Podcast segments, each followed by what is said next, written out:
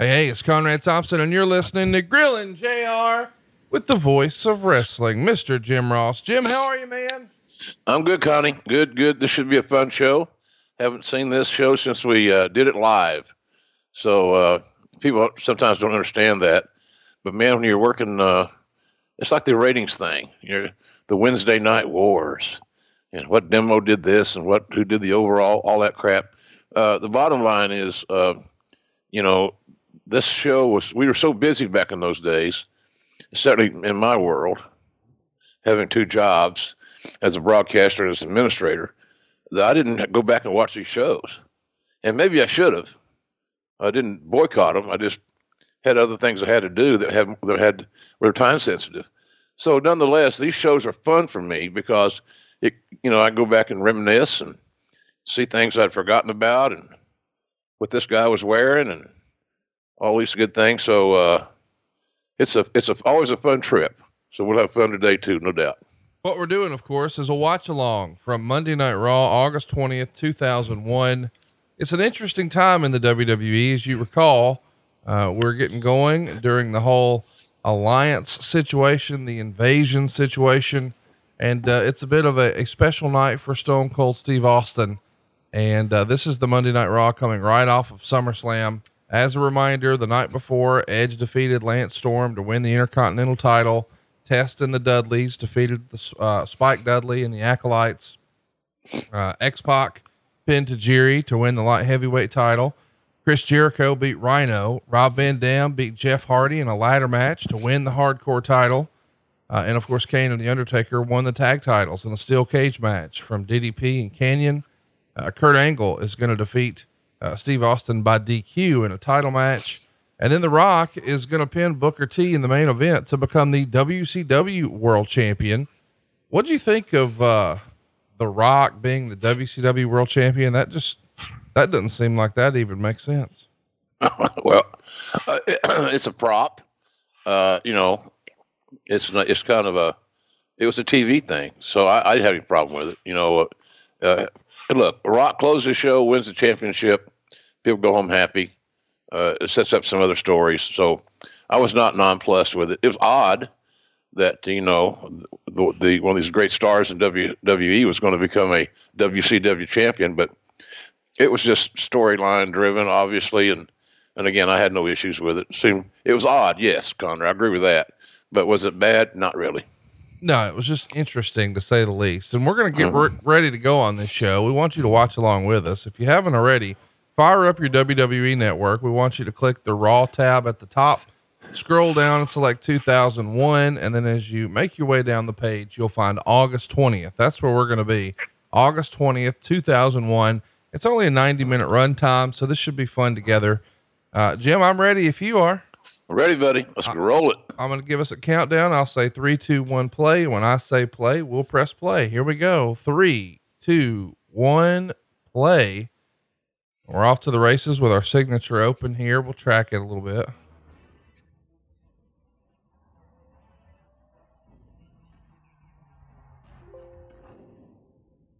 And there we go. Signature open. And look who it is. Debra and Stone Cold Steve Austin. Of course, he's got the big eagle draped over his shoulder. And uh, he's coming in to, oh, a hero's welcome. How about that? All of the alliance, the former WCW guys and the former ECW guys now together. You see Taz on a chair in the back. That's something you can rib him about at TV, I'm sure. this is, uh, I've always thought the invasion, I think everybody agrees, was a bit of a bungled deal. And the idea that he's sort of leading the rally cry for the opposition is a little weird. Yeah, it was unique, but you know, uh, the main thing that I uh, will will agree with is that the the angle was bungled because anytime uh, you cut one short that you know you have more legs and longer legs, uh, you know that's that's a little rough to handle. And this was a good good story, uh, and it got good numbers. It was just uh, it was challenging to manage. We got a bunch of new guys in the locker room, and everybody reacts differently when they move to a new home. So, but my only concern was uh, looking back at it was we could have gotten more out of it if we had, uh, you know, if, if we had uh, move forward with it. So that's that was a little bit disappointing. So you see the guys here are all wearing Austin 316 shirts or, or Steve Austin shirts, and they're trying to show him how much they appreciate him. And, uh, of course he's saying, I'm going to lead by example tonight. And if Kurt Angle shows his little face here tonight, I got plenty more. So we're, uh, we're sort of giving high fives all around that he did not lose the world title. And, uh, the the troops are excited to see him. So it's a little hokey, a little a little corny, but uh, Monday Night Raw, here we go, man. It's Steve Austin Appreciation Night from the Alliance. And look at this open with all the Hall of Famers. It's one after another. And I have a feeling somebody on this same show signed almost all of these folks. How about that? You know, blind squirrel finds an acorn every now and then, Conrad. I got lucky a few times, no doubt about that. But our team, our talent relations team, uh, did the work. And uh, of course, there's the traditional show open, the big pyro, the fans uh, pack is packed. Where, where were we? The show? Do you know? Yeah, we were uh, in Sacramento, and uh, oh yeah, yeah, that's right. Meltzer wrote, um, "All I can say about Raw from Sacramento is that I'm glad I wasn't there live, and I'm even gladder I didn't pay for this. But of course, Monday Night Raw is free." Right. Yeah. Well, bless his heart you know, the people that were there that filled that house seemed to be having a good time.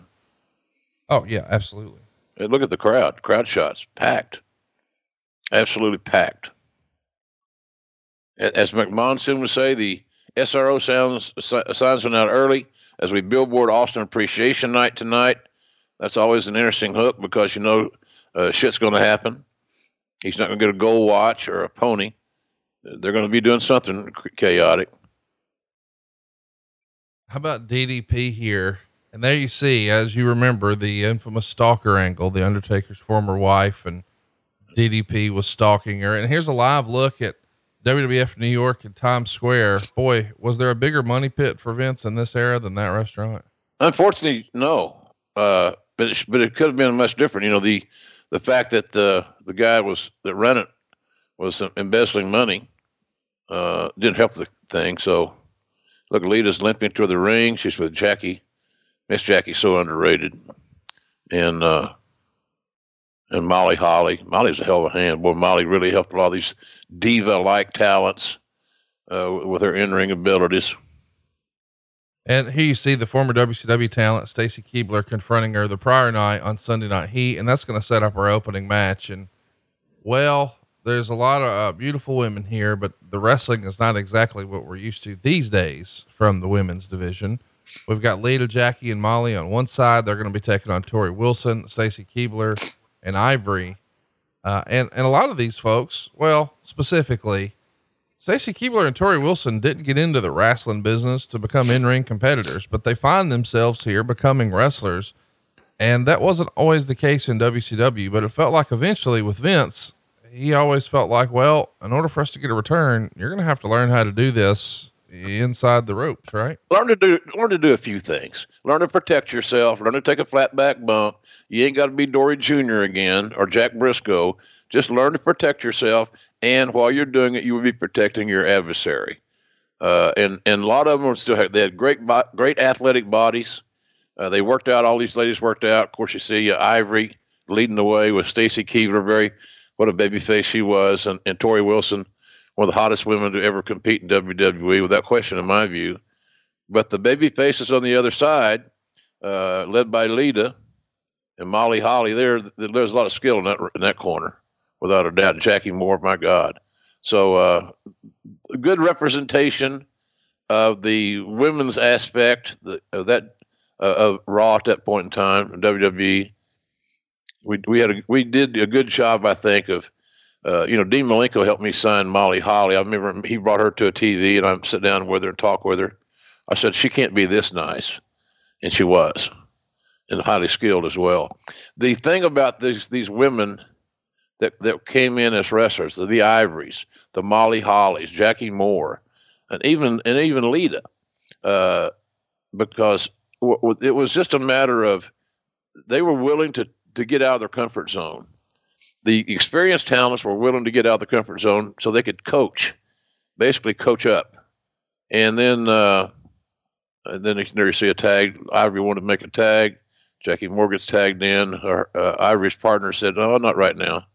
But the thing about it is that these women made a lot of sacrifices, and uh, they just they they check their egos at the door. So I'm always uh, proud of that. But this is a good representation of of what you see today on WWE. Uh, they've probably got hundred women signed.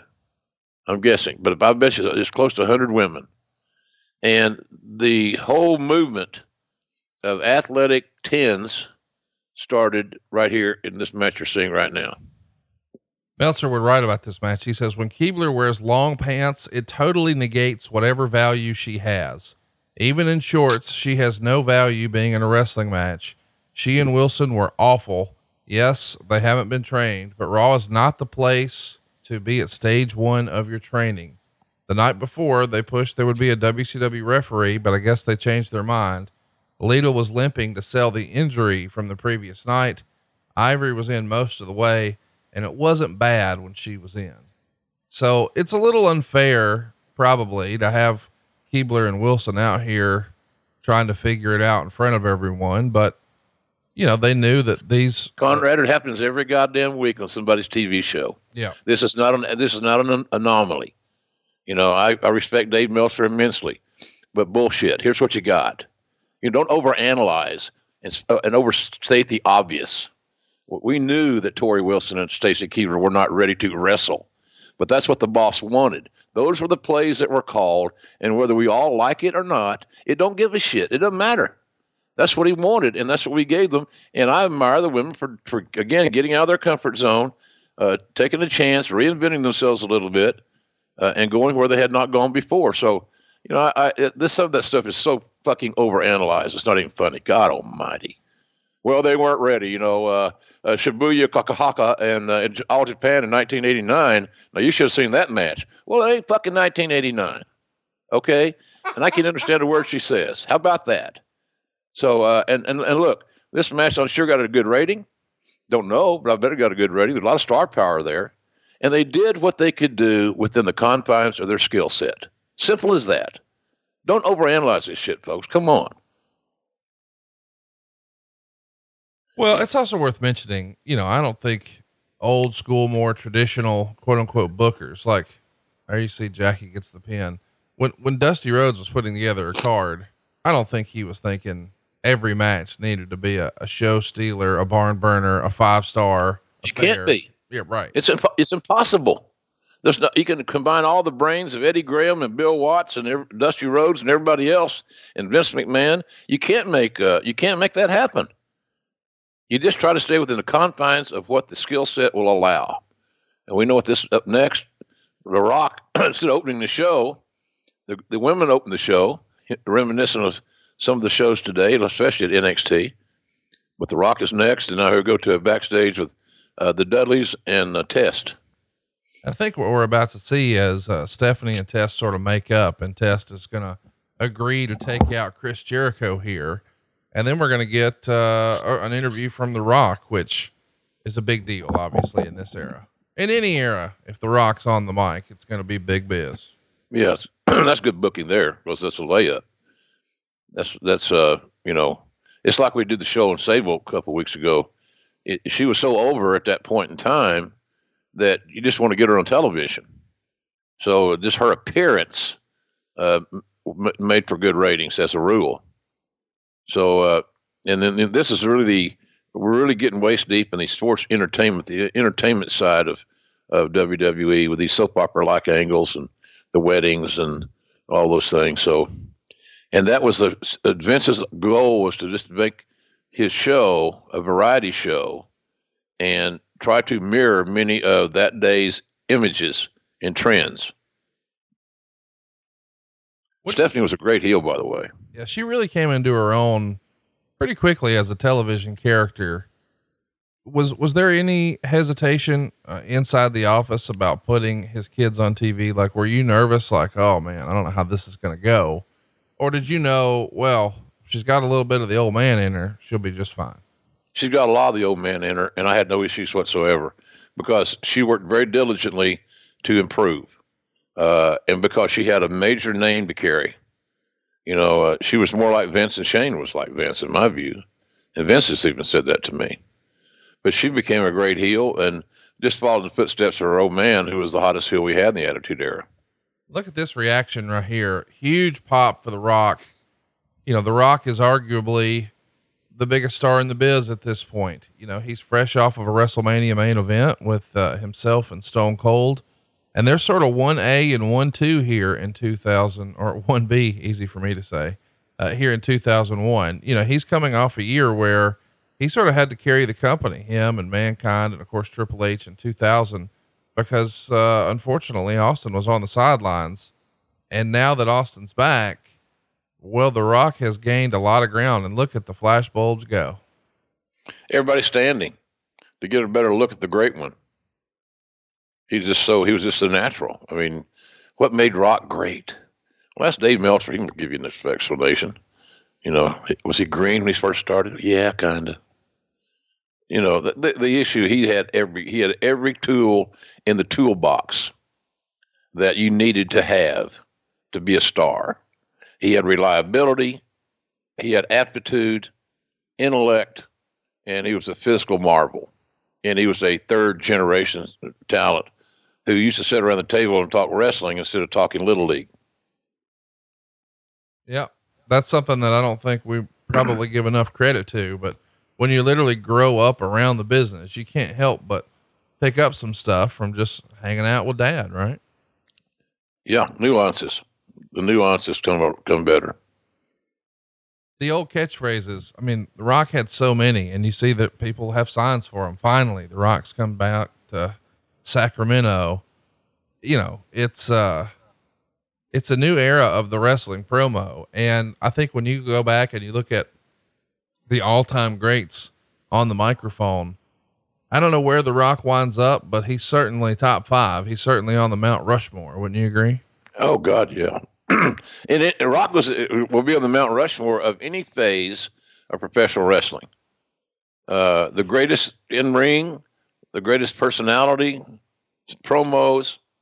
You know, we were very very lucky to get him, and uh, you know, I love that story where he wanted to buy the lunch. We had our recruiting meeting, and he said, I'd love to buy lunch, but I only got seven bucks to my name, which is the name now of his uh, very productive and successful production company, Seven Bucks Entertainment.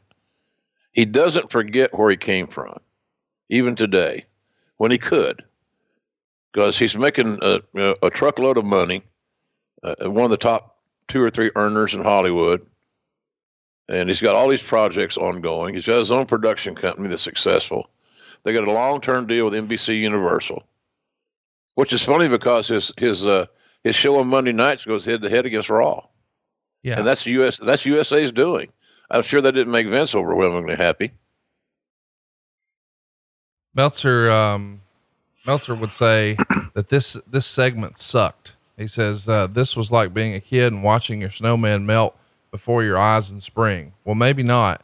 Maybe it was more like Ric Flair trying to put over Eric Bischoff. No, it wasn't that either but he didn't like this segment. And we're going to see some entertainment, some sports entertainment, some funny ha ha. Uh, and I don't know if you remember what's coming here, Jim, but I think you're going to laugh when you see it. And by the way, that is a cast copy of the old WCW world title, the original one that uh, Flair wore back in 1986 for the NWA and Jim Crockett Promotions. They had a guy down in Atlanta named Andre Freitas at AFX Studios cast it and make a couple of copies and this is one of those you can only tell because it's a full gold tone, whereas the original that you used to see on TBS was like a two tone. It was uh, nickel and or silver rather, and gold. And uh, I like that the WWF sort of picked it up where it left off and, and brought back that belt. It's one of the more classic designs. Wouldn't you agree? Yeah, it's a very uh, significant. You can't mistake it man, you got this belt thing down. You and Jay Z Flair, the the re- resident belt experts that I know. Well, we collect them, and uh, yeah, that's what I'm saying. I, I I admire that. You got a knowledge of it.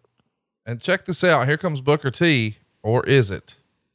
We're playing Booker T's music, but oh, a little Booker T, mini Booker. well, this is. Hey, look, this uh, humor is a funny thing. Humor can turn you off humor can make you laugh. It can make you roll your eyes. It depends on how it's executed and, and where it's positioned, how it's produced. So uh, that was the idea here. And look, the, the thing about Rock did not do this segment uh, because he had to. He signed off on this. He wanted to interact in this way to add some humor and some depth to what he's doing. Well, but you know, I, I, don't disagree with Meltzer's opinion because that's stupid. That's what a lot of uh, a lot of wrestling fans do. You you disagree with someone's opinion, which is really when you stop and think about that, and you take them to task for it. It's a difference in disagreeing than disagreeing and burying somebody because you're a dumbass or you're this or that. That to me is a big turnoff. And there's a lot. There's too much of that in our business right now, uh, especially on social media, where everybody's a stud. What companies would you want to work for? Just Capital is a nonprofit that tracks which companies are a force for good. Companies like Bank of America, which just earned the prestigious Just Capital 2024 seal. Bank of America is ranked number one in the banking industry and number one for their ongoing commitment to workers, offering best in class benefits, including a minimum wage of $25 an hour by 2025. Visit justcapital.com to learn how a just business is a better business. Furnished by Just Capital. Just Capital is a nonprofit that tracks which companies are a force for good. Companies like Bank of America, which just earned the Just Capital seal. Bank of America is ranked number one for ongoing commitment to their workers with initiatives like Sharing Success, which awarded 97% of their teammates additional compensation, nearly all in stock. This is the program's seventh consecutive year, awarding more than $4.8 billion in total. Visit justcapital.com to learn how a just business is a better business. Furnished by Just Capital.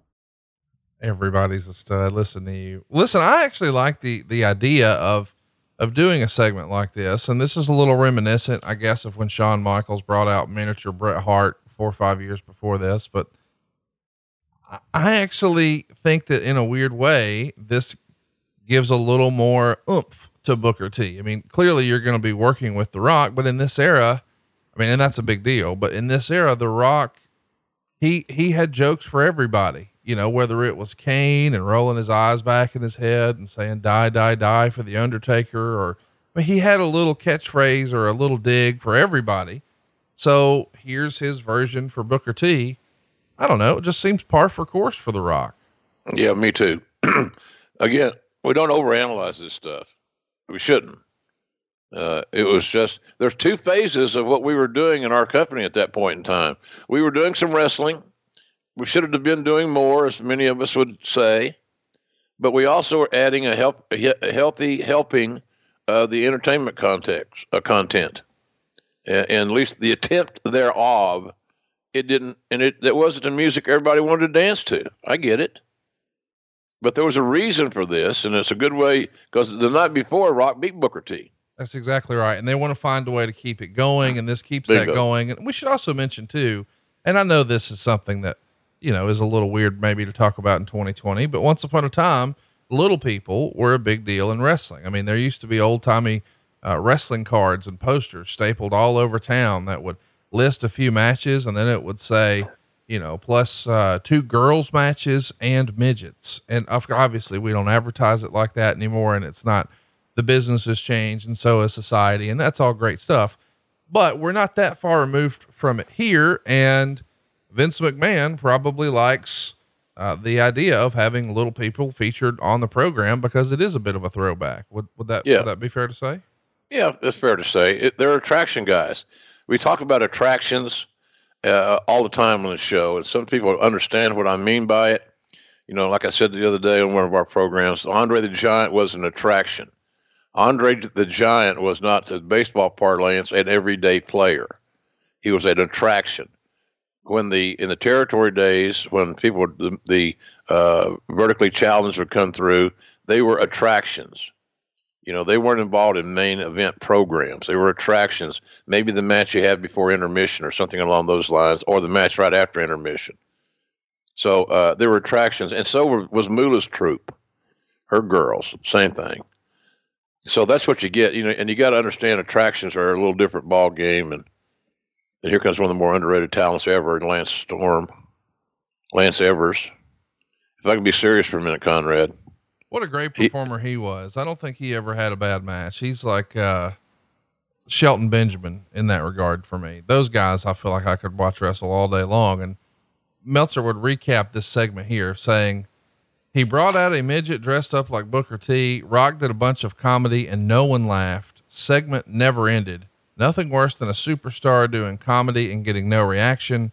Storm came out and said it wasn't funny. That made it worse since he was right. And it set up a match for later in the show, but it didn't seem like the crowd cared.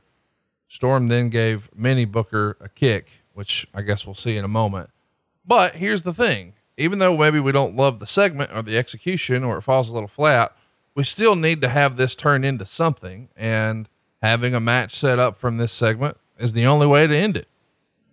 Yeah, you just you get a, there's a payoff. In other words, yes. it's just not flat jokes uh, falling on uh, deaf ears. It is uh, it is a another step to a match which is what all these entertainment like segments are intended to do take you to another match. Sometimes folks like that presentation, that that journey, that routing that we take. Some some didn't.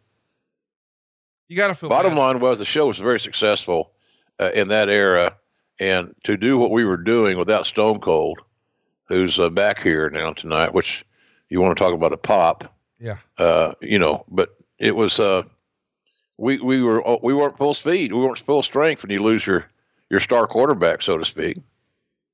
It's worth mentioning that you're on commentary here with Paul Heyman. Mm-hmm. I think that's always been an underrated duo. I don't know how you felt about it, but I really liked the pairing. It felt like he got under your skin and knew how to needle you, and both of you guys being on edge and at each other was a was a fun dynamic as a viewer at home. How fun was it to be in that chair, knowing Paul Heyman sitting to your right? Uh, it was fun. You know, I'd worked with Paul uh, years before that. You know, I, I, salvaged Paul's career on more than one occasion. To be honest with you, you know, uh, he didn't. He was so uh, polarizing in WCW that the booking committee wanted to get rid of his ass. And I've always thought that one of the reasons is because Heyman was might have been just a little bit smarter than some of them, as far as booking acumen and things of that nature. But nonetheless, nobody wanted to work with him. That's when I took him as my. I said, "Well, I'll work with him. He'll be my partner." and I had enough clout at that time to name who my partner was going to be in WCW. I did for quite some time. So, but uh, I thought he did a great job. You know, I enjoyed working with Paul. You know, WrestleMania 17 was one of my better uh, memories, and uh, as a performer, as an announcer. So, and Paul was uh, one of the catalysts in that whole process. But he's Heyman's a very talented guy. He Heyman has to be managed. He he uh, you know, in a booking world, he doesn't work well on a committee or things like that. He never did. He never will. He needs autonomy, uh, and he needs to be able to have an open checkbook, so to speak, and what he wants to write because of his vision. There's a super kick from Storm to the the little guy, which makes Storm gives Storm a little bit of heat, and, and uh, Rock sold it well. But Heyman's a, a unique dude and and the announcing side, you look when we first started announcing together, he would say, "Okay, feed me this line, and I'll say this." Right. I said, "I don't do that shit, Paul. That ain't me. This ain't a goddamn com- comedy act. I ain't doing it."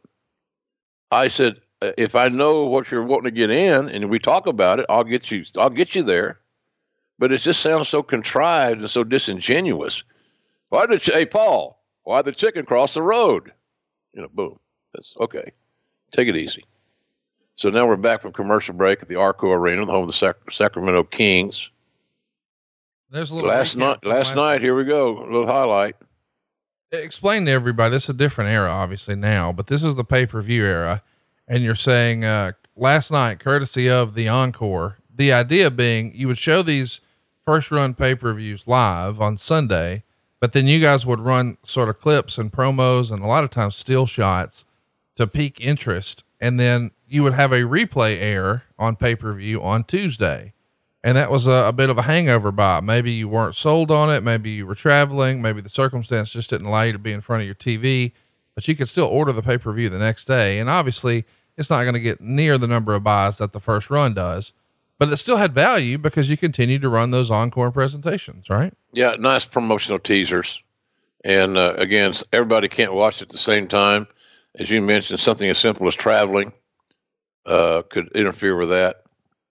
So uh, this is going to be a massive cluster here. There's more bodies there. Uh, this is a good illustration because I never could quite figure everything out, uh, in, even in today, thinking back on it, uh, of the disorganization and the lack of booking symmetry uh, that we had uh, or didn't have involving this angle. It probably the invasion angle was probably uh, the most under uh, underproductive TV angle with that we did to have that much potential. Underwhelming. Yeah, I agree totally. The, the idea is this is a dream scenario that was really, I don't know, cultivated by the old Apter mags. For years and years, you'd pick up one of those magazines at the grocery store and it would have these fantasy matchups on the front. Hey, what would happen if Shawn Michaels wrestled the Giant? What would happen if Sting wrestled the Undertaker? What would happen if Hulk Hogan wrestled Ric Flair?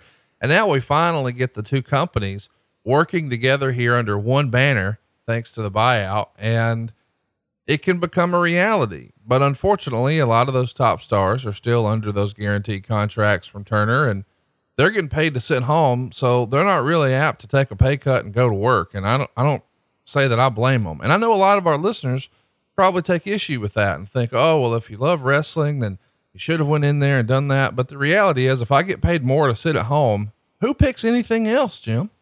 No, nobody that's got a brain. Uh, it, it, also allows your body to heal. You also have to think about those guys who are getting those big checks for mailbox money, which is my favorite kind. Yeah. Uh, they uh, they were not getting any younger, so they they their bodies. I say that well, that means they should have come back because they're losing time. There's one. That's one way of looking at it, but the other way of looking at it is uh, the fact that their bodies needed healing and you, you get better, you feel better. You know, you, you just get you, your health gets gets better. You're you're over a lot of those little nagging issues, but the, the, we were never forgiven by this, and it was pointed out time and time again. Every newsletter, well, you know, they don't have the real the whole the whole team there, blah blah blah, and well, you know, we knew that. God damn, that's not a revelation. But what are you going to do? You're going to drag uh, uh, the, the NWO out of their homes, kicking and screaming? Uh, and and forsake those massive checks they got every single week from Time Warner? Hell no. There's no motivation there. They they were ready. They liked the, I, I'm like you, Conrad. I don't blame those guys one bit. Not one. Not one bit. And but it was a situation where you hope that some of these guys that we did bring in, somebody might break through. Somebody might break out. And quite honestly, uh, that really never happened. Let's uh let's recap to everybody who's listening at home and maybe not watching exactly what's happening in the ring right now. We've got Scotty 2 Hotty teaming up with APA, Billy Gunn, Big Show, and Spike Dudley. That's going to be Team WWF, and they're taking on members of the Alliance here. So we've got Bubba Ray and Devon, we've got Hugh Morris, we've got Tommy Dreamer, we've got Chuck Palumbo and Sean O'Haire. Meltzer would say Faarooq looked like he was trying to break Palumbo's jaw with a clothesline. Do you realize if the reverse would have ever happened, everyone would be saying how Palumbo doesn't know how to work? But if Faarooq does it, he's just teaching him a lesson. Match was a lot better than expected as everyone got to do their finisher and have it broken up until Show pin Dreamer with a choke slam. What do you make of Meltzer saying, hey, there's a double standard between WWF guys and WCW guys? Uh, overstated. The guys are all in the same locker room. they were friends by and large. Uh, Ron worked snug, which I love him for. It's just another under conspiracy horse shit that makes people click or makes people read or makes people talk. You know, there was no overt animosity. Now, here's the deal Meltzer could have been getting calls from these guys, and they make up a story or they embellish a story. So he could say, Well, I have no good authority that this is what's going on. No, you have no good authority what one guy's opinion is of what's going on. You're not there. And, you know, I, I was in charge of talent relations when this whole thing went about. All these guys had no issues because talking to me about issues or problems or me, cash or creative anyway. You know what they're going to talk about. They're predictable as hell. So the giant gets the hot tag, Big Paul White, and uh, he was in, he he was at a manageable weight right there. He looked he looked pretty damn good. Big the big boy did. And then Bradshaw scores with a massive clothesline. So was that a shoot? Were they sending a message? Was it a payback? Oh, come on. God, I want to puke. So they got the nice comeback going on. You got a lot of ECW representation that Heyman, I'm sure, was loving because you got the Dudleys. Just give a 3D to little Spike Dudley. So uh, it, it the, the comeback and the end here was good. The crowd was having fun, but but nobody in that match was major over. So who get, who gets the blame? Somebody's going to be blamed for that, Conrad, because it's wrestling. Somebody's going to be blamed for that. As Big Bill DeMott, my fullback on my team, uh, just missed a moonsault. Of course, you got to get the worm in, right? Scotty wearing a T-shirt and Zubaz, the uh, attire of the day. Whatever happened to Zubaz? Are they still in business? Yeah, I think so. I uh, I know they've been trying to make a comeback in more recent years, and some of my friends have some of their silly stuff and uh, and really like it. But it was a big part of the biz once upon a time. Man, look at that choke slam! My goodness, Big Show has so much power. Nice big choke slam. Tommy Dreamer honored to take the pinfall as a as kind of a badge of courage. So uh, the guy that got over, if you want to say over in this particular presentation, was the Big Show. He he was he was booked to have the big comeback, and he was booked to have the choke slam win. So uh, team once the, again, team WWF victorious. Yep. What a what a vagabond group that, that they're in the ring now.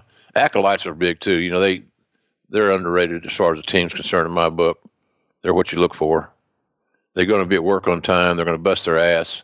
They're going to lay their shit in. Here's a, then, a Helms tribute here. Easy. For years, the Green Lantern was my number one. My number one superhero. I loved everything he did. I mean, because you know why? Because he was the best. He beat everybody. He beat Sinestro, easy. He beat Dr. Polaris, Solomon Grundy, the Star Sapphire. It's uh, it's unbelievable that they've given him time here to just put over the Green Lantern. Uh, but you know, this is a big part of of what he's going to become, as we know, because we know he's going to become a superhero of his own, the Hurricane. I, I got to tell you, I think that's one of the more sort of fun gimmicks that you could have in wrestling because it's going to appeal to, you know, old school comic book fans, but kids around the world as well. And here he comes, Le Champion, uh, looking svelte as ever here. Chris Jericho looks like a million bucks here, does he not? He got some, uh, he got a six pack. I had a six pack last night, but that's another story.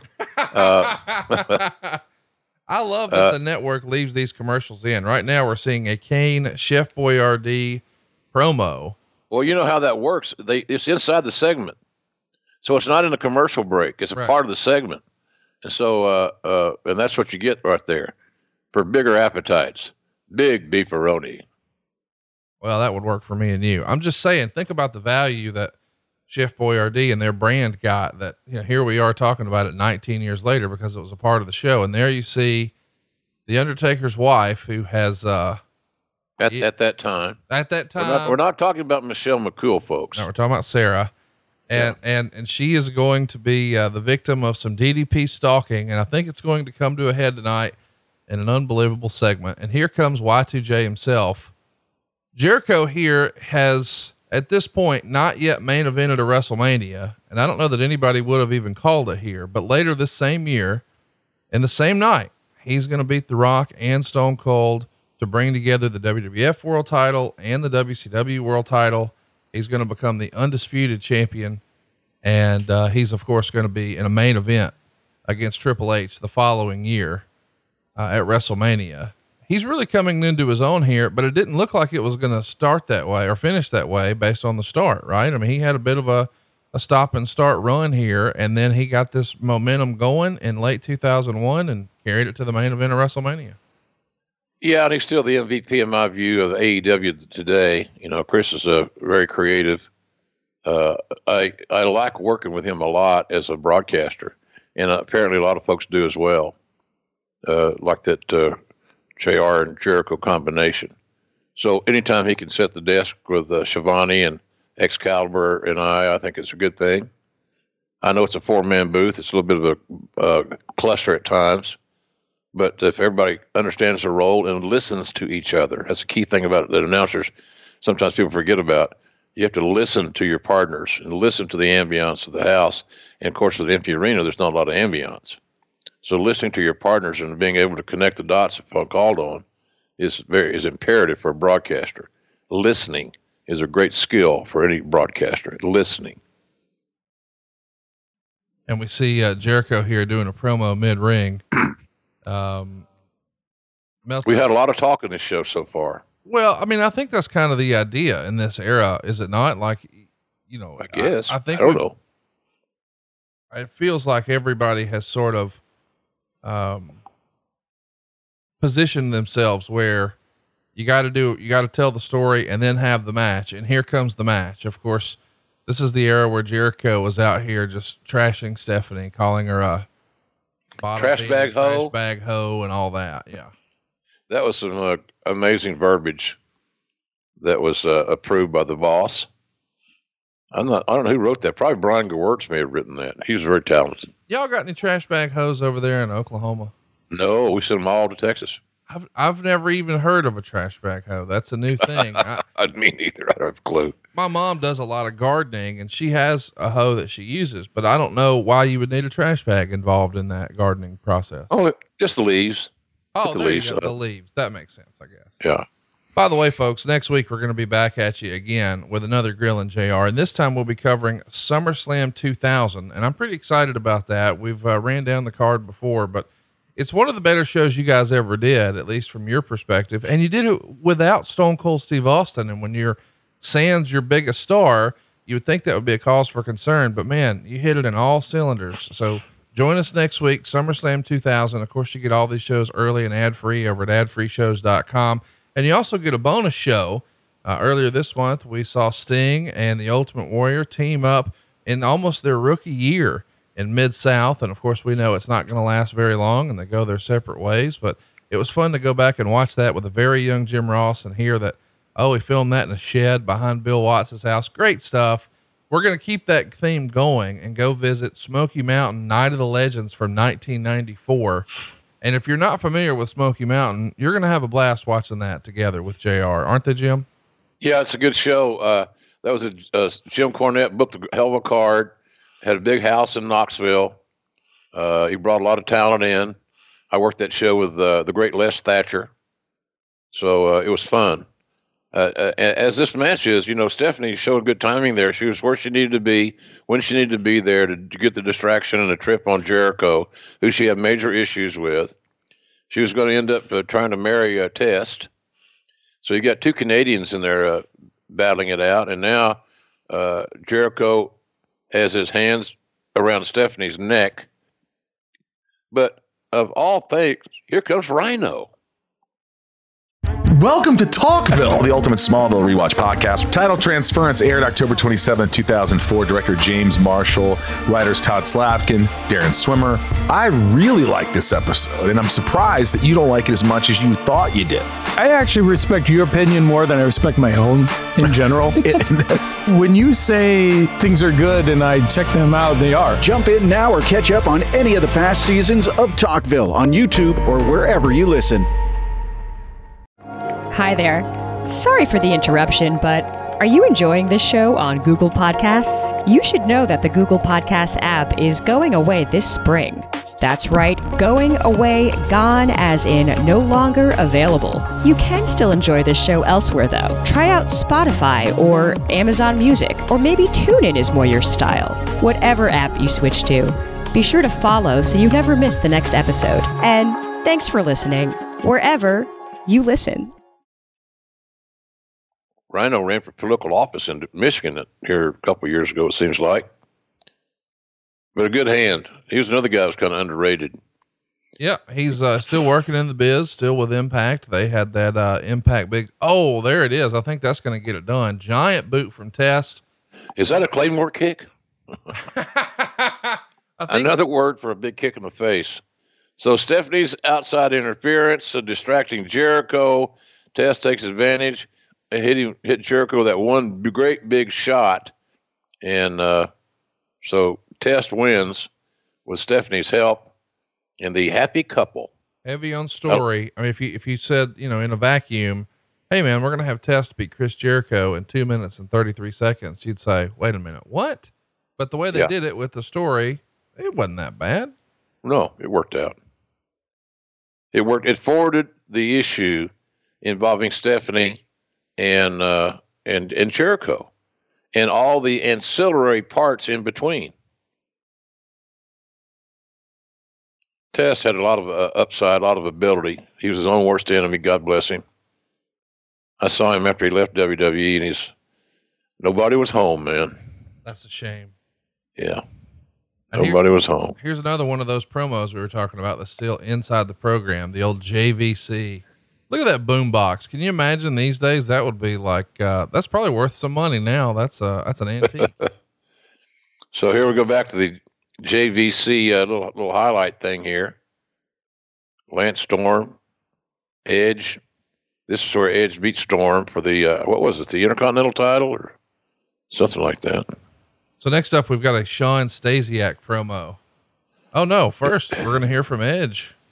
Check him out here with his new Intercontinental. And there's, uh, there's Christian. We'll track it here. It's the greatest tag team champions in the history of the World Wrestling Federation. But first, we won the King of the Ring. Then last night at SummerSlam, we won. Then last night at SummerSlam, we won the Intercontinental Championship. And tonight, I'm going to win singles gold when I beat that chump state Matt Hardy and become the European champion. All right. Good luck, man. Thanks. Hey, get some sodas on ice. I'll be back in a little bit. Okay. Almost battled Senorita Trophy again. Knock him dead, Tiger. Stone Cold Steve Austin. What he means to me is a lot. I mean, he's the leader of the alliance. He's the World Wrestling Federation champion. I mean, he inspires me. I mean, people thought before Steve. Austin. Uh, sorry. Let's do that again.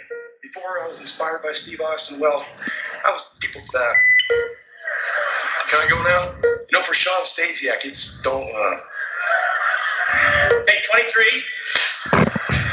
it's Austin Appreciation Night every night because Steve is. Uh, Take 32. you know, for Shawn Stasiak, it's don't. Uh, yeah, I can't even start this. Take 41. Don't say the number. Three. I've lost count. Beautiful. And for those who doubted me, well, no. I, I changed my words around there because it's only a matter of time that Shawn Stasiak makes his mark. Thank you, Steve. Well, ladies and gentlemen, now, now that we've survived that, Wow. five and 10, 10 New York City. Now that we survived that, I like it. JR tracking it for us. And there's the commissioner, Mick Foley. No, he's not at the show. He's at WWF New York. And you see the fans going wild behind him. And The irony of this is he's im- he's pretending he's eating a salad. Come on, Mickey. Yeah, the chicken. Mrs. Foley's baby boy's got some wings there, I'm sure, someplace. Some protein. That's what all the boys say. I had a lot of protein last night. What'd you have? Oh, fried chicken. Uh, Meltzer would write, Stasiak did an interview about Austin that took a million takes. Foley was in WWF New York. This is sad and serious. In this business, you're either in or out, and in between is purgatory, and that's where Foley is. He and WWF should either come up with a program and storyline that will make him a regular TV character, which is fine, since he's one of the most entertaining characters around, or he should be kept off TV, except if there's a situation that calls for him to have impact. I hate to say this, but his constantly being on without any story or any reason for there to be there comes across like a guy who graduated high school who just keeps going back. If it was once every few months, it's really cool. But when it's every few weeks and he has no story and it seems like he doesn't belong, it's anything but. Believe me, this was ripe for bad analogies.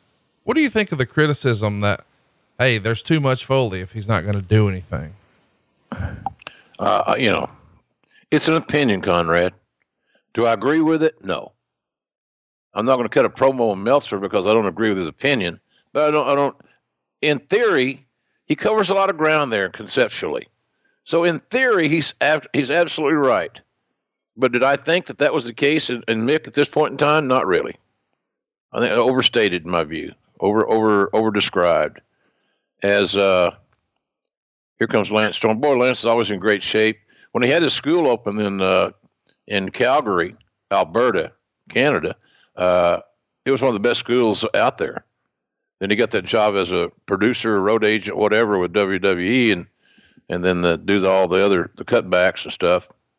He got uh, furloughed, I guess is what you say, or I don't know what how the word you're going to use. He, he or he is Lance is no longer working for WWE. This is at the top of the hour, so that hour went by pretty quickly, and this is the top of the hour of a two-hour show. And of course, at the top of the hour, when people are flipping around after their previous show they were watching, uh, here comes The Rock, and uh, this is for this is for the WCW title. And this, there's no reason this match shouldn't uh, be really uh, entertaining. We got the fast start with uh, Lance, who didn't have a great deal of heat, but one way you can do that is you jump start it a little bit and uh, and rock and roll. So that's what they're doing here. And of course, the great one has a guy, a real good guy that he can work with. Who's that referee? Is that Brian Hebner? Does the WCW guys wear a different shirt? I guess Yep. they do. I'm looking at it now. Yep. Yeah, the WCW guys are going to wear a polo. Ooh, nice kick by Lance. Boy, that may be the most. Then the the super kick like moves, like Sean's finish, sweet chin music. Uh, it it really was in vogue. A lot of guys started uh, picking it up. Now, Lance going for the cover. Rock kicks out about a long one. But I think one of the things that's more ex- too exposed today, everybody does these kicks. And so I often wonder if somebody catches you on the button, on the chin, some guys beat you with it, and some guys don't even get a false finish out of it. I wonder where that, I think that disparity is a creative turnoff. Getting kicked in the fucking face ought to have a, you ought to have, that ought to have an impact. I don't care if you're who you are. So uh, I think that might be overplayed a little bit. Doesn't it make sense that in this era, since Shawn Michaels is not an active in ring competitor, it, it doesn't have to be a finish. Maybe if Shawn were still active here, I don't know that you'd be seeing super kicks flying around because you would want to protect the finish. But since no one uses it necessarily as a finisher now, it's just become, or a signature finish like the sweet chin music, it's just become a transition move.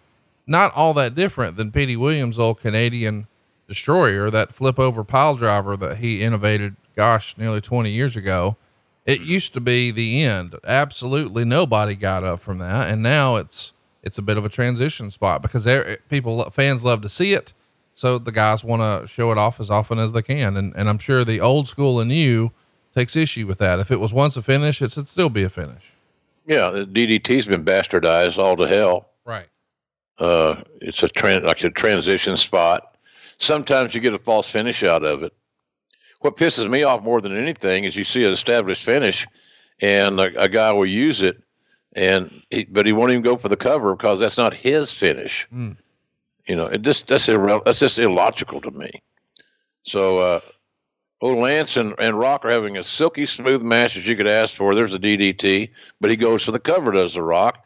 Didn't get a good get a good execution of the cover, but he went for the cover, and then Storm was able to kick out. Uh, Lance Storm is. Uh, I, I'd love to see Lance Storm doing something in AEW. I think he's he's a good citizen. He's a good professional. Uh, Lance is a good man. And I think he could really help a lot of our uh, talents. As Rock, the Rock Bottom just got nailed. And do you kick out the Rock Bottom? Nope. Do you move your shoulders at two and a half, three and a half? Nope. Let's, uh, so let's talk about it was good. Good match. Good. I like that match. Rock. I'm sure. Mel, I'm sure Meltzer didn't like it, but I thought it was a good match. Well, how did you guess? Rock pinned Storm with a rock bottom in three minutes and nine seconds. I actually wrote that Rock was going to show what a dick Nash was by making Storm before beating him. He just showed what a dickhead I was for thinking that for a second. Total 80s enhancement match where you had a jobber with moderate credibility losing quickly to a star. Rock gave him very little, pinned him clean, and then they made a fool of him. The whole thing was built up for Minnie Booker to get his revenge and give Storm a people's elbow which meant Storm had to sell the rock bottom for what seemed like an hour. He tripped on Storm on purpose, which meant Storm had to lay there one more second by Minnie Booker as he delivered the worst people's elbow in history. I know. Didn't Storm get a great rub by getting squashed by Rock and a little person? Yeah, just like he got the great rub when Nash destroyed him and he was never the same in WCW. I've seen some of the most unathletic people in the world on indie shows not screw up that people's elbow. So Meltzer's pretty rough here, but uh, it is a, a I don't know, less than desired outing for Lance Storm, you would think. I mean, this is a very talented, very capable guy and maybe not getting his just due here. Yeah, well, maybe. Yeah, I can see that. I, I, there's a good argument to be made for that. I can say conclusively it didn't seem like Meltzer was getting laid that week because he's cranky. God Almighty! Yeah, this is uh, hideous. The the little fella, the little person, and the people's elbow, and all that, just in the name of entertainment. Did well, it didn't entertain me. God damn it. Okay, well, good. Take it. You know, sit down, be calm, have a glass of water.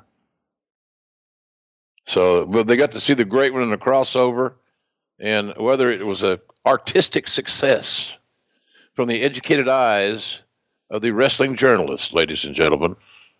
The crowd was on their feet more often than not, and they were on their feet at the finish. It means the finish got over. And secondly, uh, I'm assuming if we knew the quarter hour ratings for this uh, segment, that we would be very pleased. Overall, the show got a 5.2, which is the same rating it got the week before on August 13th. Uh, but the week after this, well, the ratings start to slide. They go to a 4.8 on September on August 27th, a 4.6 on September 3rd. By September 24th, they're down to a 4.5. By October 1st, it's a 4.4. By October 15th, it's a 4.1. The following week on the 22nd, it's a 3.9. Uh, the, the downward spiral is beginning. I mean, it, we definitely had a peak here in the fives, but it won't take long. And man, we're, we're sliding. The angle, which was misplayed, uh, started started uh, you know uh, hurting us.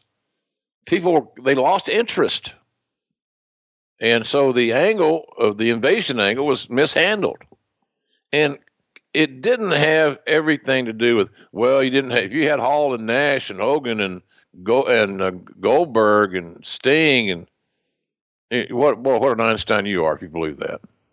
Of course you would have done better. They weren't available. They were not available. So consequently, uh, you know, we we did the best with what we had, but with what we had, we misplayed. So it was just uh, and having all the the WCW guys had no heat, they had no winning streaks, they had no momentum. So it was the shits. We should mention we just saw a segment here where Perry Saturn, it was a recap package, but Perry Saturn once upon a time was confronted by Terri Runnels to say, listen, you got to choose. Is it me or the mop? And she had Moppy in her right hand. Saturn grabs the mop and says, I've made my decision and stomps off. And you incredulously say, I can't believe he's picked this mop over the beautiful Terri. And then, of course, he wins a match, looks in the corner. Someone has taken Moppy now he's uh, doing a little search and rescue party to find the mop, including getting Moppy put onto a milk carton. This is Brian Gewirtz's favorite type of comedy, is it not? Yeah, yeah. It was a it, trying to get Perry Saturn on television in a way that his character could be embellished was simple. It was that's what it was. Simple as that. What do you think of these uh, shades that Christian's sporting here? Well, we're, looking at them. I guess it worked. I wonder, are these in your closet somewhere? Do you have a pair of these? Conrad, I have nothing in my closet. I came out of the closet a long time ago without my sunglasses. Kings 2002 NBA champs. Well, that didn't quite work out for you. No, it did not. Uh, next up here, we're going to have Matt Hardy and Christian. Uh, the European title is going to be on the line uh, this is uh, good stuff. You know, we're trying to transition a little bit from these guys as great tag team specialists to now we're going to try them as single stars. And there you see Matt Hardy, Lita limping behind him. He is your European champion. Of course, we know Edge is the Intercontinental champion. So Christian is out here to try to claim the European title for their team. It's, it's super fun to look back and see Matt Hardy 19 years ago and know that he's still tearing it up with you guys on AEW. Yeah, he's living proof that Bruce Dern had children. Uh, Matt's. Uh, I'd like to see Matt be more utilized in AEW. I think uh, I think those days are coming. But uh, here's the old jump start again. The second one we've seen tonight. Uh, somebody should have been looking, paying attention. But nonetheless, uh, here we go. And and these guys, you know, uh, you got a, Jimmy Korderas as the referee. You got a, two Canadians from Ontario in there. So these guys had good chemistry. They knew what they did well. That was a faster pace wrestling. This is not as fast uh, pace as in some of the stuff we see today, where guys do spot after spot after spot and don't let the audience, rec- uh, you know, uh, pro- process it to recognize and feel what they just saw. Because boom, boom, boom, it's boom, boom, boom. So which one, which boom do you pop on? Right. So uh, that's an issue. And when you try to tell some of these young cats that, they look at you incredulously, like, "What is he talking about? What does he want us to do? Wear wool tights? Yeah, asshole, wear wool tights. Why don't you do that? You know, come on." I think your your old analogy though about stand up comedy that maybe makes the most sense, where you're saying, "Hey, if you tell a joke, you got to have a second to let the audience take a breath and process laugh, joke and laugh. laugh. You're not tell a joke, Conrad, to elicit a laugh. So tell your fucking joke, and let the audience process what you just said, and hopefully you're gonna they're gonna laugh at you, laugh with you, laugh at the at the material. But you can't go joke, joke, joke, and you know you got to let things breathe where they can process it. Guys are afraid to let things breathe in today's world because they're they want to get their flip in. And when the flips are brand new, and a lot, a lot of guys are innovating new things, new procedures of, of high risk stuff over the top, then it, it was extremely exciting. But now that everybody does it in preliminary matches and, and throughout the show in some shape, form, or fashion, uh, that then it's not new anymore. It doesn't have the, the novelty of it has worn off to for a lot of people, and especially I got to believe that many of our fans that watch a ton of wrestling are especially turned off by it because it has become predictable. Meltzer would write of this match we're watching. Matt Hardy beats Christian with a twist of fate to keep the European title in two minutes and 38 seconds. Too short, but a decent, but at least decent. Storyline is that Edge is basking in all kinds of success and Christian keeps screwing up while trying to prove himself. I think they need to bring in a third brother so Christian can play middle sister from the movie they got this from when Edge is sleeping. Christian is a nightmare. Christian in a nightmare can cut off Edge's hair. Uh, you know, this is, I guess, a decent enough storyline, but it is a little bit like, uh, I don't know, art mirroring life because you guys are going to push Edge in a major way. We know in a few years he's going to become world champion many times over. And Christian, in order to get a fair shake, decides, you know what, let me just try something else. Goes to TNA, becomes the TNA or the NWA world champion, comes back, and then he has some some singles success here. And there you see uh, a bit of a reminder of what happened last night for the world title. It was Kurt Angle and of course Stone Cold Steve Austin. He's representing the Alliance. Kurt Angle's representing the WWF, and the world title was on the line. Meltzer gave that match four and a half stars. By the way, it was one of the highest rated matches of the year in 2001. And that's really not a surprise when you consider who's in there. Uh, Austin was certainly capable of having great matches. He just needed a great opponent. And I don't know that anybody could have a better opponent than Kurt Angle. No, he was, Kurt was great in all areas. Got a little color there. Kurt's bleeding. Austin with a Stone Cold Stunner, a definitive finisher. Uh, you know, the other thing about talking about those finishes, why would anybody disrespect Steve Austin by using a cutter or the or a, version of the Stone Cold Stunner, and, and and having somebody kick out of it.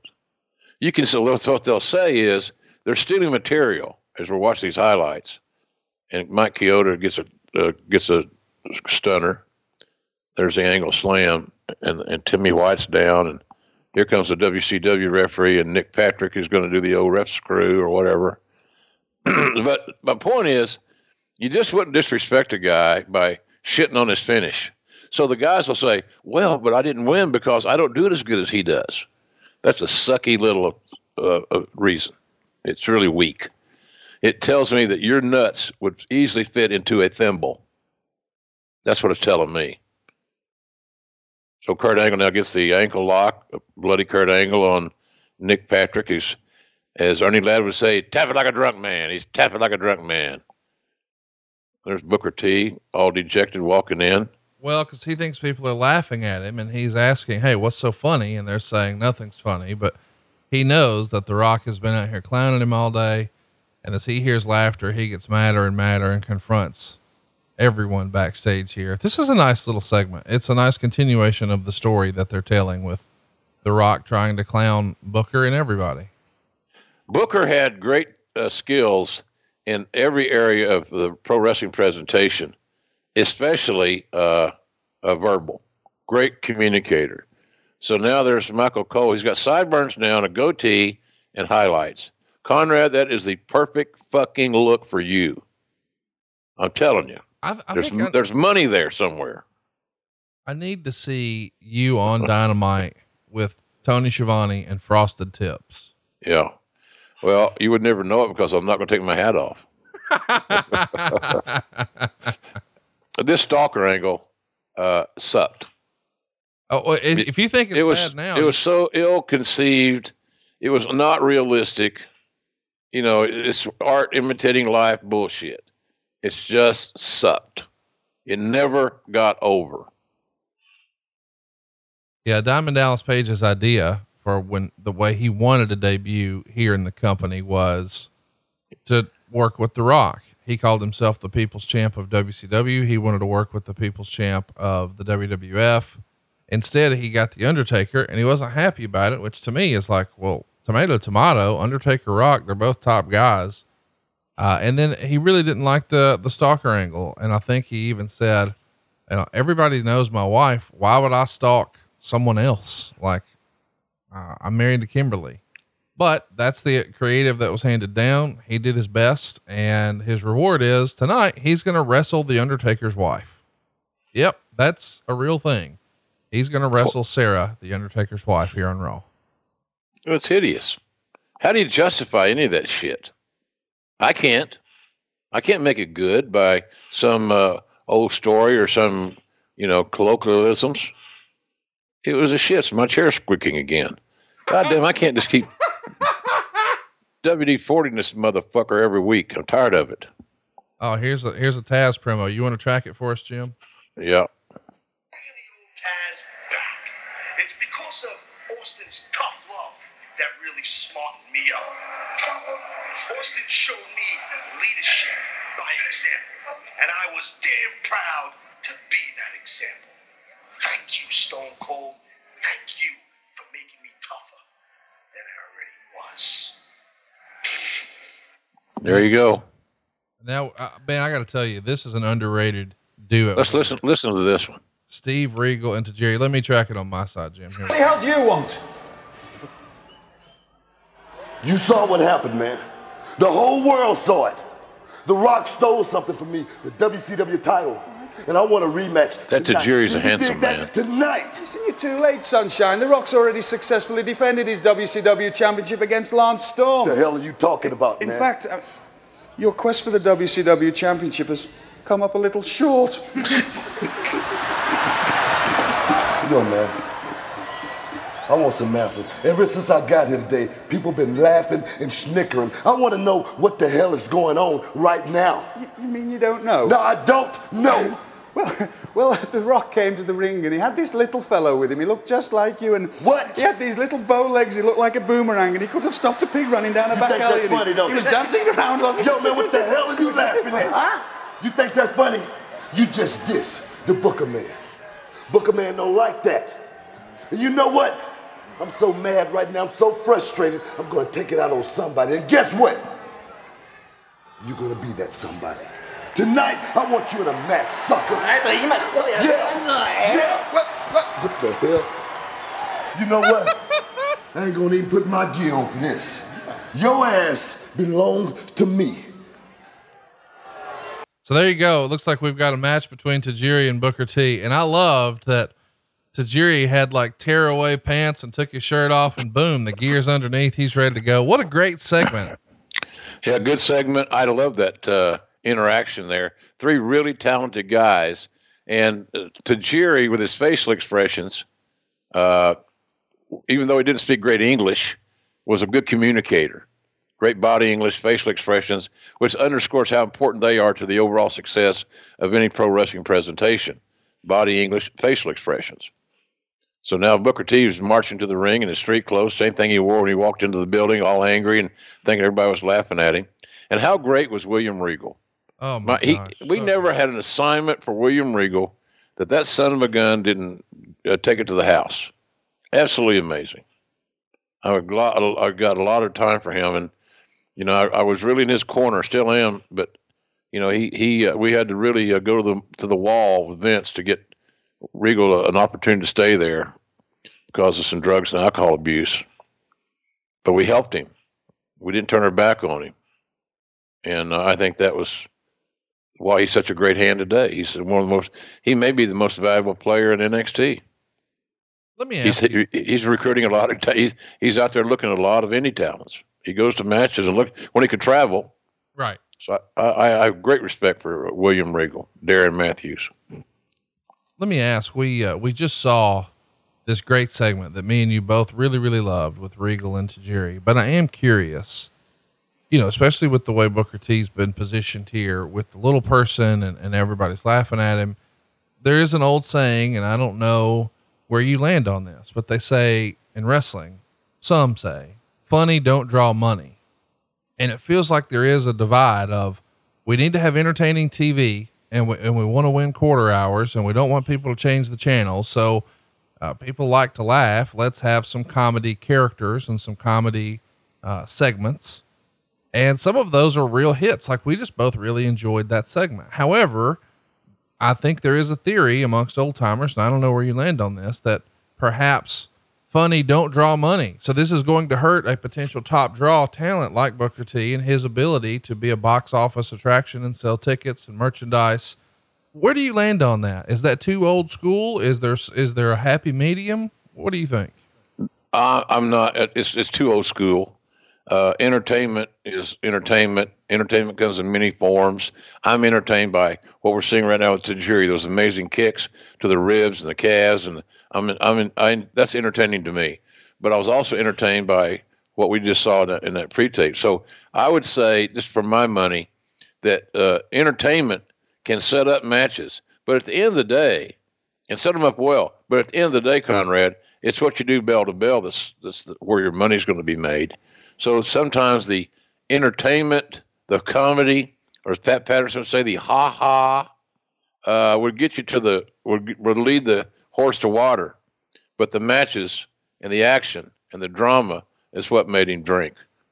If that makes any sense to you. There's a good shot of Paul Heyman. Good old JR.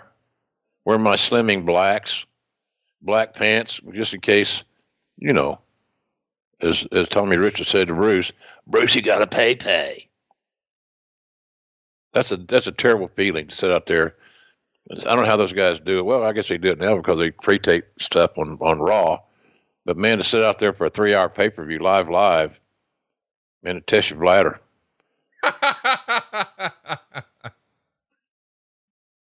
By the way, this match is going to be a very quick DQ when he's about to uh, shove the referee, Charles Robinson. Um, Little Nate. Yep. Even to the hair color and the hairstyle. Little Nate. you know, if you wanted to be critical of the way they're positioned, they being The Rock and, and Booker T, The Rock comes out, clowns Booker T, does a long segment with the little person, uh, sets up the match with Lance Storm, does an almost 80 style enhancement match, squashes him, lets the little person get the heat on him.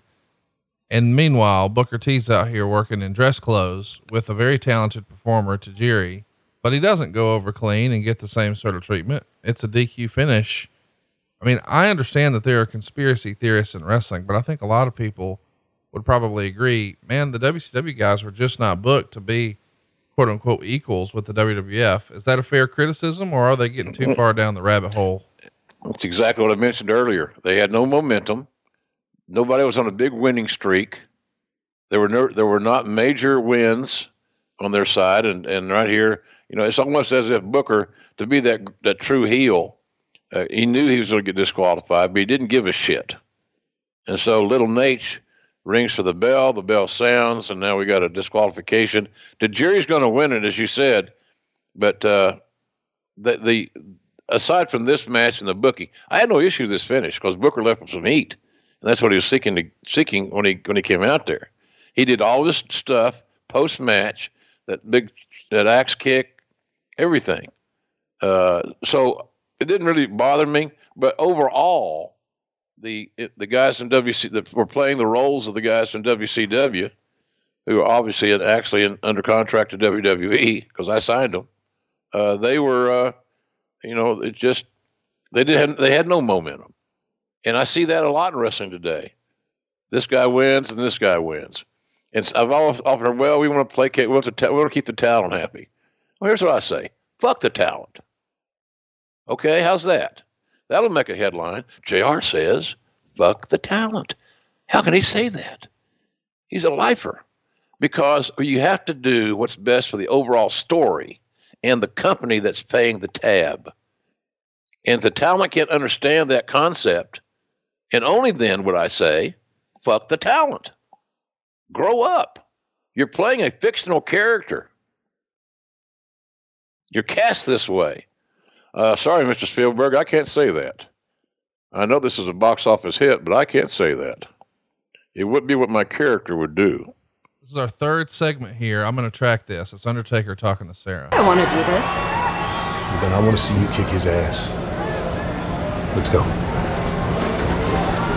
He wanted to confirm that she really wanted to do this, and he says, kick his ass. So that's what's going to happen. DDP is going to wrestle The Undertaker's wife. This is real life, ladies and gentlemen. And Meltzer had a lot to say about it. He says, Sarah beat DDP in five seconds. Basically, The Undertaker beat the hell out of DDP and chokeslammed him on the floor before the bell, threw him in, and Sarah pinned him. Some people who make decisions in the WWF really need to think about this.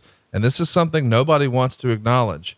It takes two sides to screw up a match, and it takes two sides to screw up a push angle that doesn't work. Whenever The Undertaker has a bad match, which now is every house show and most TVs, it's always said that it's his opponent that doesn't know how to work. Never mind that DDP had great matches in WCW with all sorts of guys, some of whom were green and some of whom weren't very good. And DDP in recent weeks has had very good TV matches with Booker and Jericho. Suddenly now, after years of good matches, he's been quote unquote exposed as a guy who can't work. Awesome was a style conflict, and I know his limitations, but he's also proven to have an upside when handled right, and he's been buried because he too, quote unquote, can't work.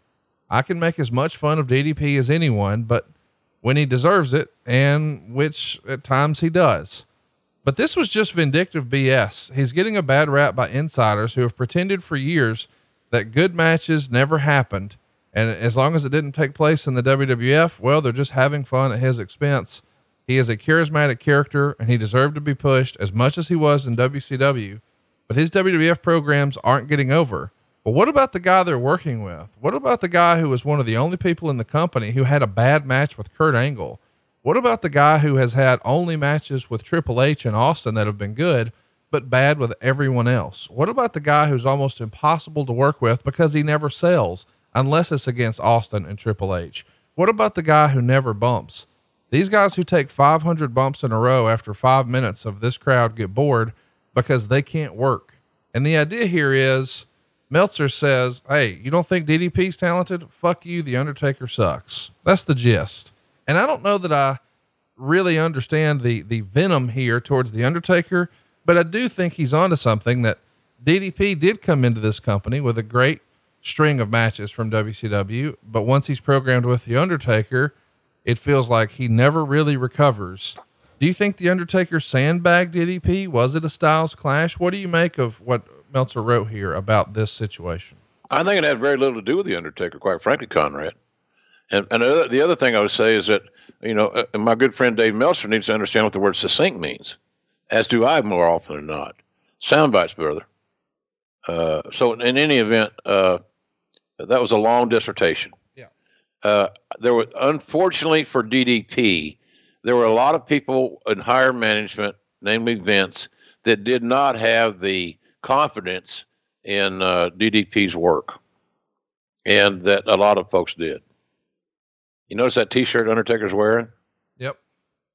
That came from that call I made with him and Jeff Hardy, I think. Climb the ladder, kid. Make yourself famous. But this is just awkward. It's just uh, I felt badly for the Undertaker here, quite frankly. You know, he. This is an idea. There again, those wrestling romances. trying to keep everybody in the family happy. Austin had Debra, Taker had Sarah, and the list goes on and on. And sometimes it's better to step up to the boss and suggest something than to go home and have to listen to the shit. So here's another thing about this. The, we made sure that uh, Earl Hebner did not see the choke slam on the outside. Yeah, it was a little pathetic attempt, but it, he didn't and it, see it. it. took too long. Took too long. In fairness, So- though, I mean, we're killing DDP fucking dead as shit here, are we not? One choke slam on the floor on the outside, which clearly is a devastating maneuver. But the Undertaker's wife pins DDP. My goodness. Yeah, well, I can't justify it. There's no justification to it. You know, it's just And, and here's the thing I, I know it's easy to, to criticize this, and, and Lord knows we're doing our share of it right now, but I can't help but think, hey, would would they ask Steve Austin to do this? Would they, would they have The Rock do this? And you could say very quickly, well, DDP isn't Austin or Rock. Well, he never will be if you have the Undertaker's wife beat him. Mm-hmm. And here Yeah. you see the uh, the parade here. It's Stone Cold Steve Austin Appreciation Night. Debra's made a bunch of cookies. Stephanie has a whiff, and here you see the parade of the Alliance. The Alliance locker room empties out, and they're all wearing Austin shirts. We've got a big celebration coming up, and this is a really long segment.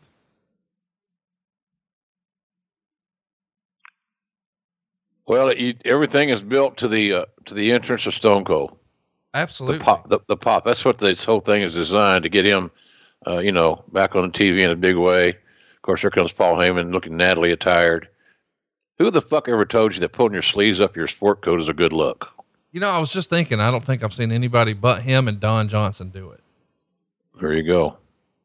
Who did it first? Well, that'd be Don. That'd be Don. Case closed, Your Honor. I rest my case. Well, there they go. Really oh, long O'Hare, segment. yeah, Bill- oh, Hugh Morris. Meltzer would write, show ended with an Austin tribute and everyone from the Alliance in the ring. The segment had its moments, such as Stephanie singing so ungodly awful that she actually showed the most talent she's maybe ever shown. But this segment went 23 minutes and would have been a lot better with half the time. Like they needed to have Helms do the speech about Austin being his hero and giving him a Green Lantern t shirt, Debra, and the cookies. Stephanie singing was so bad, it set up the big pop when Angle showed up to end the singing. And of course, there's going to be, uh, well, a, fam- a famous little segment here. You know what's coming. It's Milkomania, boys and girls. Let's hear Heyman here. Maybe I can hear it this time. I've not been hearing the playbacks. Appreciation Night. Can you hear that, Jim? Now, if you look through history, you will see great leaders, men like Alexander the Great, men like Julius Caesar, men like Richard Nixon, men who could lead their men, men who could inspire other men. But there's never been a man Heyman, they're you're giving this big uh, in history, motivational speech not here. since biblical times. Yeah, he's Wearing a, wearing an Austin cap. Oh, that's good product placement, huh? yeah, no doubt. For that 316 brand. And it saves us from the, the wrestling's most famous skullet.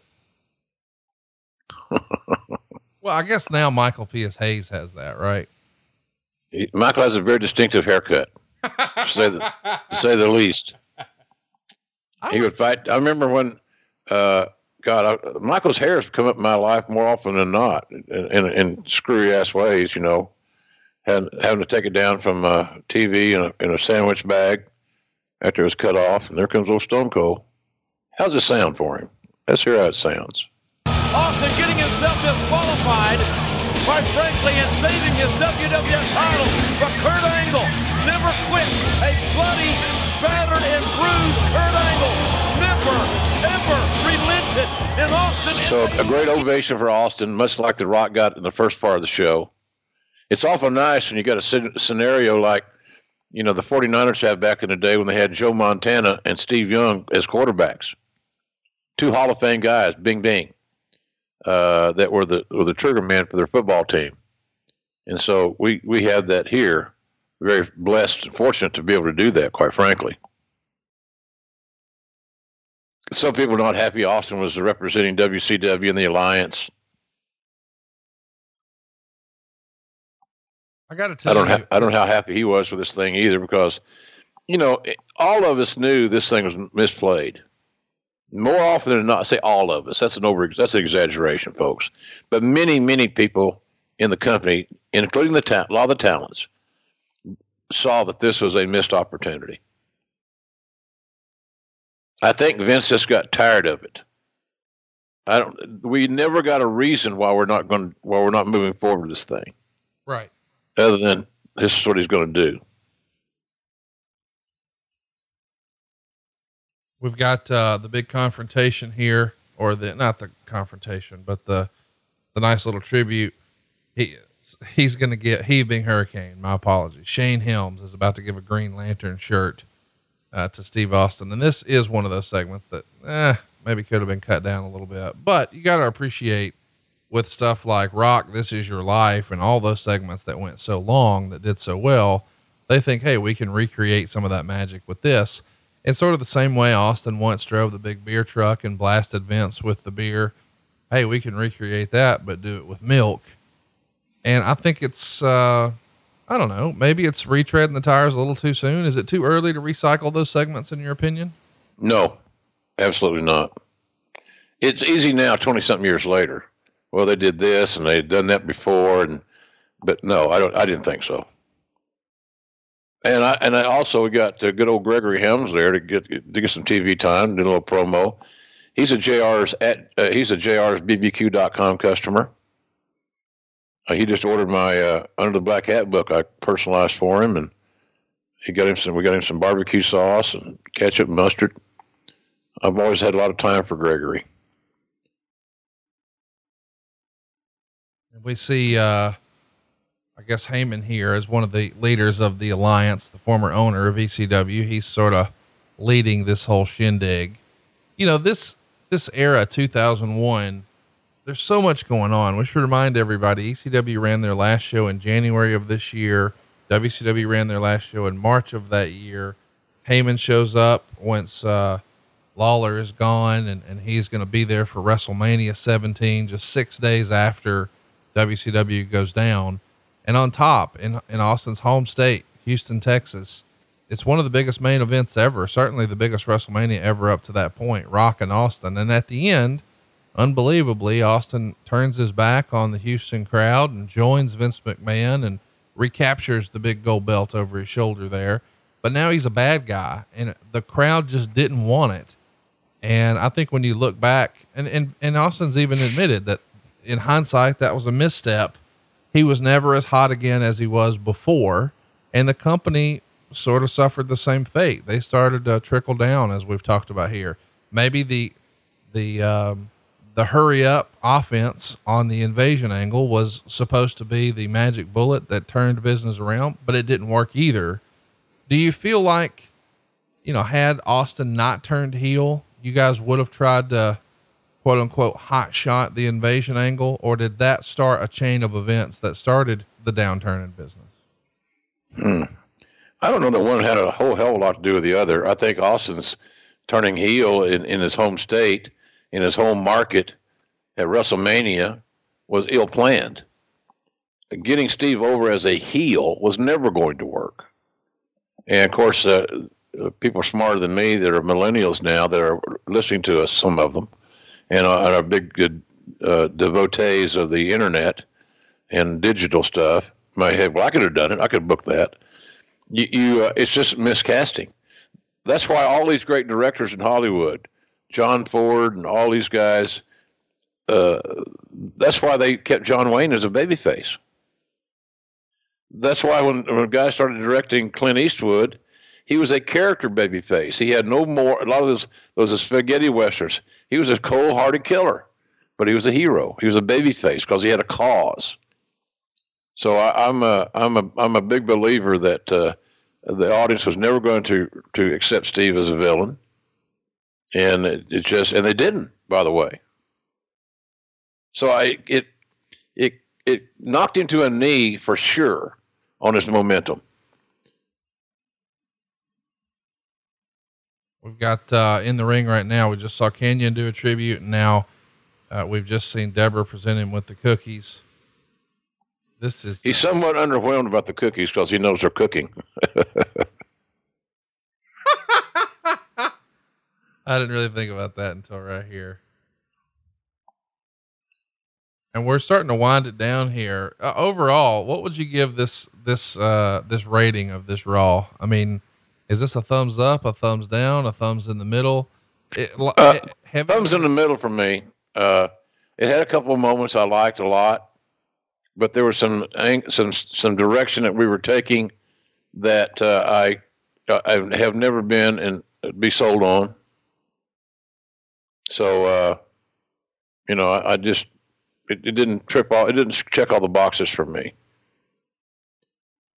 Now a little tribute video for Austin here. You see him just delivering Stone Cold Stunners all over the place to Kurt Angle and referees, and oh, even one for Lita. I I get uh, I, I smile in a, in a wise ass way when I watch uh, stuff on WWE, and they've gone back and and edited out all my commentary on a lot of things, the sound bites. So uh, uh, that's a lot of work for what it's for. Who gives a shit? You know, who who cares? Well, it's a vindictive deal. It's being oh it's just business. See everybody in wrestling you can justify fucking anything with the the goddamn ribbing on the square. I was only teasing. I didn't really mean it. Horse shit you want to get away with it so you're ribbing on the square. So i never had a uh i i, just i don't understand that because some of the, how do you how do you do Austin's some of Austin's great moments and these all these other guys in the most productive area of the area of the company without using the sound bites that accompanied the story. Well, he's at the other guys now. What that tells me is that the recognition of the of AEW's existence is very prominent in that world in WWE. They're not afraid. They're not. We're not going to put them out of business for God's sakes. I don't even know if it's really a, a war, but I guess it's head to head. So I guess it shapes up to be a war if you choose to make it such. I like the way they've adjusted everybody in the ring. Austin now has his back to the ramp or the entrance way, and uh, everyone is positioned to his right or camera right for us. And he's saying, When I beat the hell out of Kurt Angle last night, I did it for the good of all of us. And look, they noticed that Taz, who they showed getting a beating with a belt, uh, he is not wearing a Stone Cold Steve Austin shirt. He's wearing a Taz shirt. Brother, brother. I like orange, brother. The advocate of uh, Brian Cage. And, and we're about to see the big surprise here. Let's track this uh, and, and see how this is going to wind up here in just a moment. Steve Austin, what? I said I thought we were here to appreciate Stone Cold Steve Austin. What? Take that stupid shirt off. Well, there's 1995 down the Take drain. Take the shirt off. What? I Taz's shirt. Take the damn shirt off. You damn right it's your bad. Take the stupid shirt off. I want it. The expression on Bradshaw's those guys' face is amazing. And then, of course, now the interrupt. The huge pop for Kurt Angle. And ladies and gentlemen in the background, there it is. The dairy truck is here. I just can't believe this is real, man. Here comes the dairy truck to the ring. Kurt Angle doing his thing. Dairy home delivery. Look at the crowd going nuts. They know what's coming.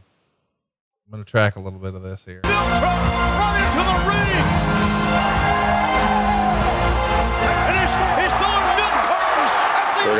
Milk cartons. I think this, I'm going to use this line somewhere in this thing.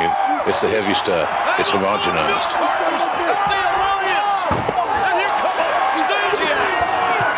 course, Stasiak gets to go face first into the milk truck. He gets sacrificed. What do you think of, uh, I mean, hypothetically, when you come up with this idea, who's responsible for going to source this hose with milk?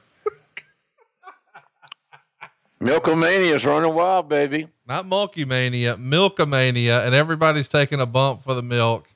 Austin trying to use his belt to shield himself from the milk. What a visual this is. This is heavy on the sports entertainment. The ladies had to be uh, thoroughly convinced this was a great idea because you'll see here. Look at Debra; she's trying to hide behind Steve, but she's uh, getting a, a milk shower, milk bath. Kurt Angle's so fa- fantastic; he's fabulous here. Yeah, this is one of those moments that's going to help make Kurt Angle a, a stone cold super superstar. He's going to do the old Austin toast, except not with Miller Lights, but with two milk cartons. Just tremendous stuff. What a visual. This is Kurt Angle's night here, is it not? I know it's supposed to be Stone Cold Appreciation Night, but you want to talk about leveling up Kurt Angle. He didn't win the world title the night before, but it doesn't matter here. What a moment for Kurt Angle. Yeah, and it also shows you that even with Austin on the uh, the side of the WCW guys, they still didn't get the momentum. They set the big the big setup and an angle representing WWF as we go off the air with uh, Angle on the on the milk truck, as you said, toasting those two half gallons of milk, and uh, but that there were moments on this show that I did really like. The last segment was one of them. Could have been done shorter, of course. It could have been done shorter, ladies and gentlemen, without a doubt. Uh, I liked uh, I liked what while it lasted. Uh, the Lance Storm Rock match. I didn't look at like, to, like Meltzer did as a complete, uh, you know, an enhancement match plus.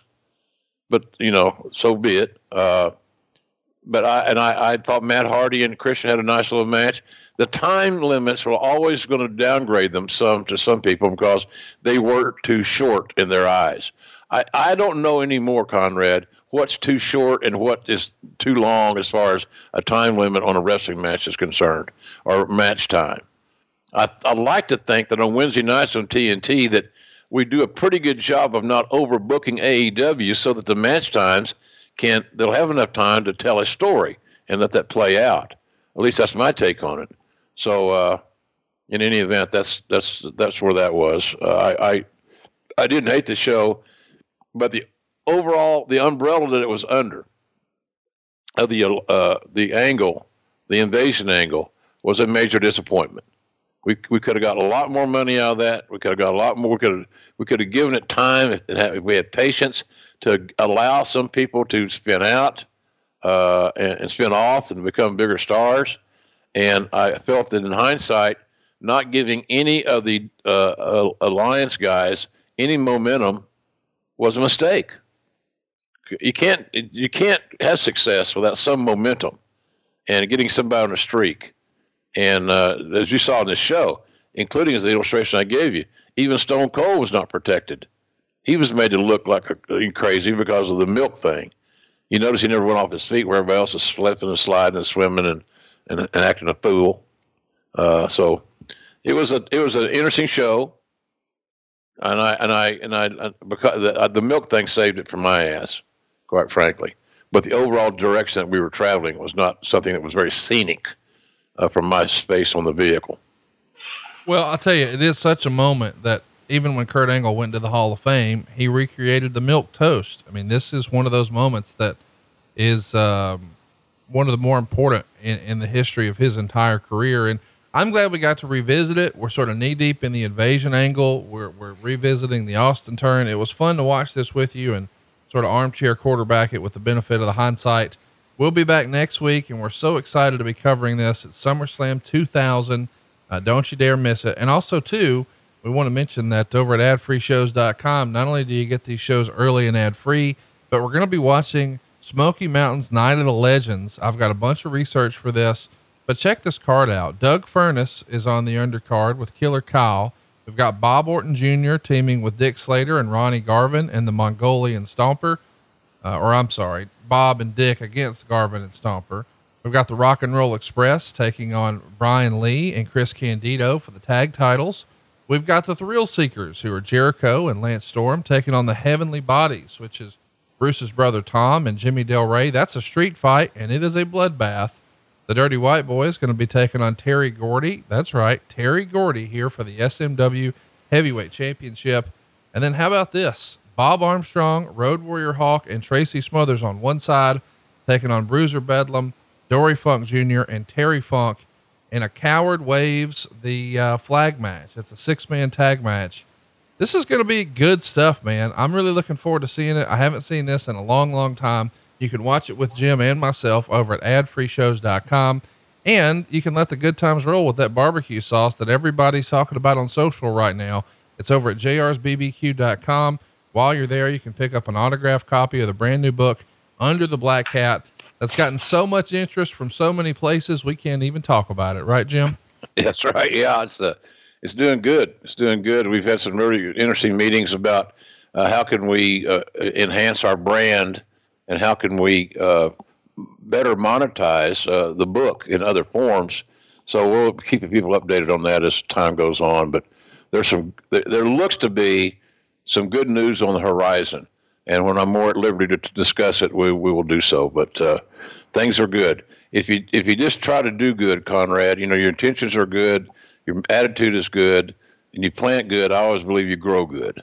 Uh, plant well, grow well. Well, and I'm, be so that's how I look at it. Go eat well too. JRsBBQ.com and get ahead of the curve. Pick up this new book. You can get it autographed and personalized how you like it. You can have him write about slapping your leg or your almighty push or whatever. you leg slapper and sons of bitches. oh my gosh. We're getting in trouble every week here, but we sure are having fun. Next week, it's SummerSlam 2000 right here on Grillin' JR with the voice of wrestling, Mr. Jim Ross.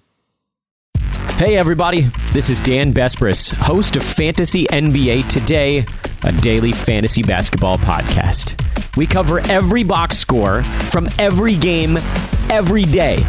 Plus, bonus shows on buy low opportunities, players to stash, schedule analysis, and really anything you could need to smash your league into deliciously tiny pieces. Catch the Fantasy NBA Today podcast, part of the Believe Network, on YouTube or wherever you listen.